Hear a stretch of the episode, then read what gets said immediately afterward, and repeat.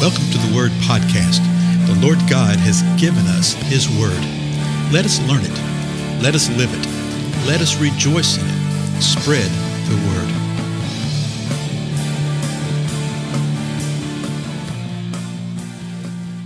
Blessings, everybody. This is Dale. Thank you so much for joining with me today on the Word Podcast.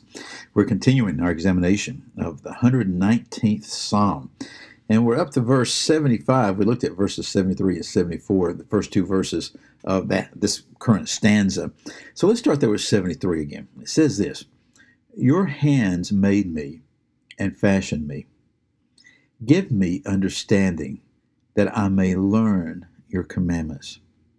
May those who fear you see me and be glad, because I wait for your word.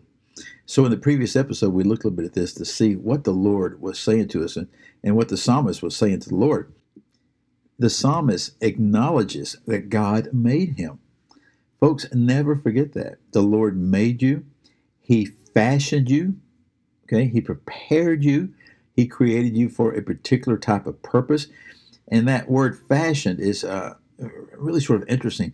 Uh, it means to prepare, but it also means to be uh, established, to be stable, to be firm. Okay, the Lord has created us that way. Then the psalmist says, "Give me understanding, knowing that God's made us, knowing that He's fashioned us for the purpose, for where we are now.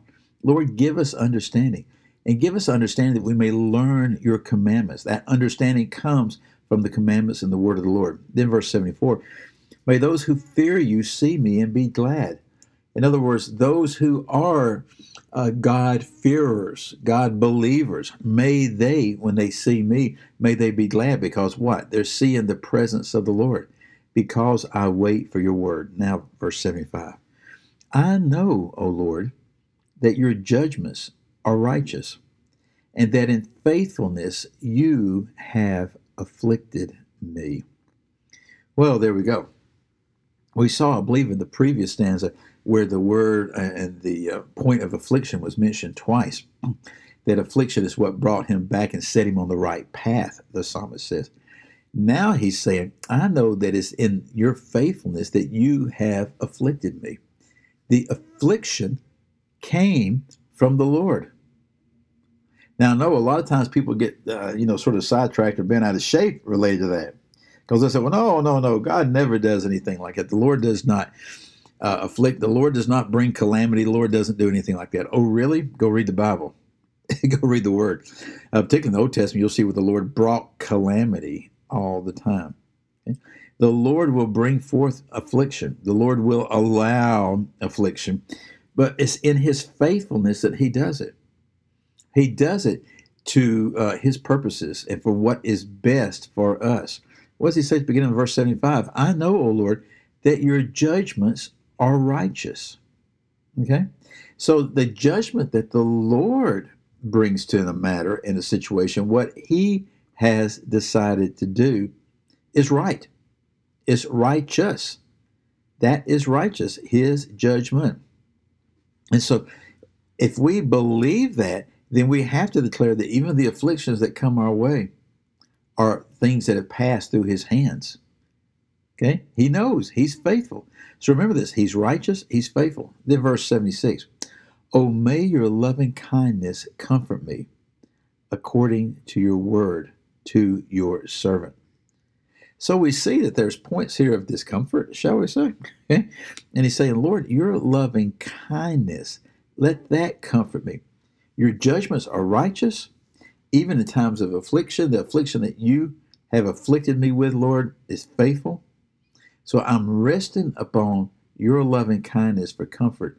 Then this phrase, according to your word to your servant. See, the servant here, the psalmist, was receiving the word of the Lord as a personal word.